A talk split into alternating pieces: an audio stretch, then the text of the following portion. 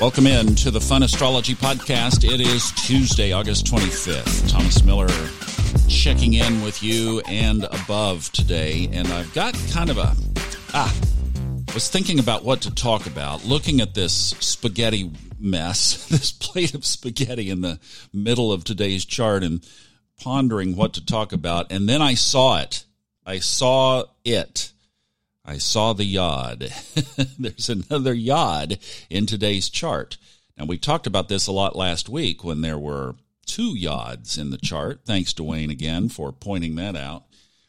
But there's a quick one today because it involves the moon, and the moon slides out of position really fast. But you early birds here on Tuesday morning can acknowledge that uh, you're under some yod energy. What's at stake? Well, the moon, like I say, on one side. And remember, the yod is called the witch's hat. So think of a tall pyramid. And at the base of the pyramid, on one side is the moon, on the other side is Saturn.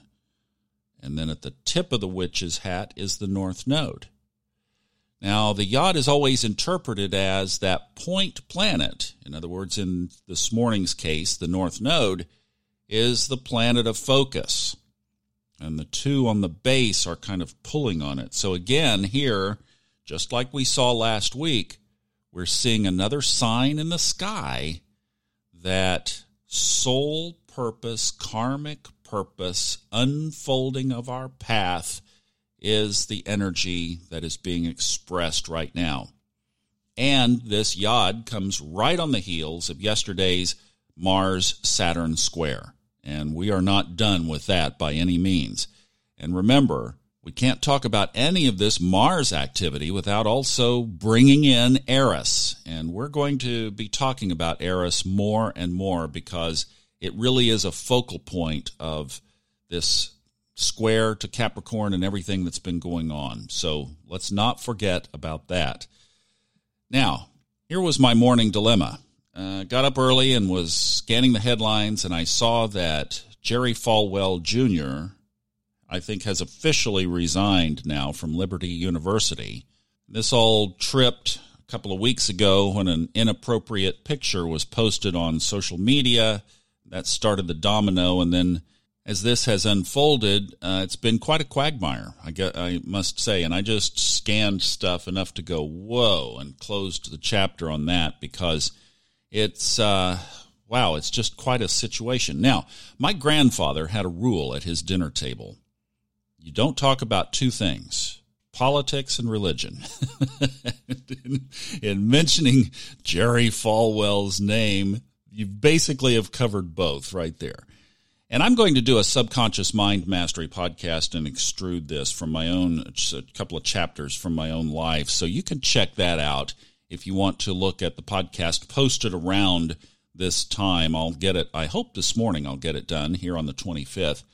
But uh, I'm going to extrude this over there, but just point taken. And astrology here, we'll talk about life lessons there. But here again, we have this major aspect, and we have something on the national stage that points us in the direction of this energy.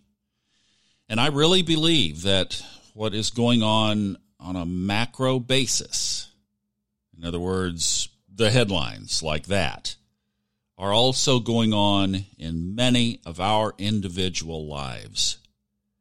And the one thing I would say is whether you're on the left or the right or Christian or atheist and all the spectrums involved in the world, that when we witness something like this publicly, let's not relish or point fingers or judge prematurely because the universe is standing right there with its arms folded, tapping its foot and wiggling its forefinger in a come hither motion, saying, You're next.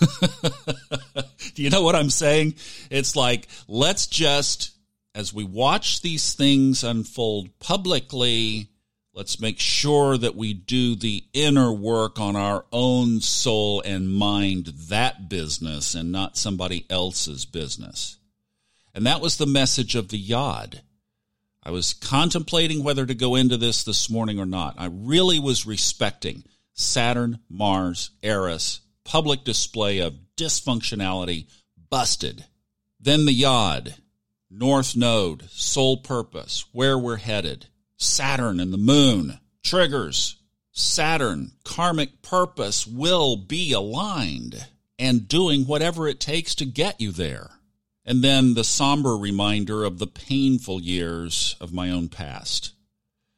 I have a stack of planets. Basically, if you're looking at the chart, everything in my chart is kind of between, if we were doing a clock face, let's say, is between three o'clock and six o'clock. Lot of planetary energy stacked right in there.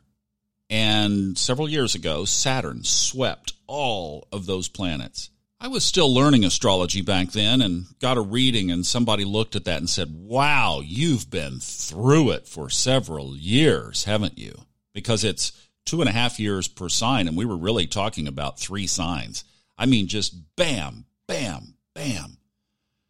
And I, yes, admittedly, and that was when I started to wake up. And that's what was reflected in the over 200 episodes of the Subconscious Mind Mastery podcast, is I just told the story of all of that.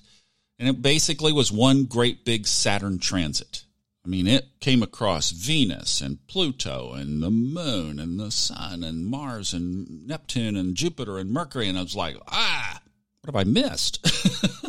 you know, it's like, oh, Uranus. Oh, it was in there too. But, you know, it's like it caught everything. So I just think that we need to really stay in the space of quiet contemplation here as we are in this very serious energy, Saturn and Mars, and the moon in Scorpio too, by the way. That fits. But I think as we watch these things publicly, we turn our sights inward and just make sure that we are doing our own work and don't tempt or test Saturn and Mars in any kind of way.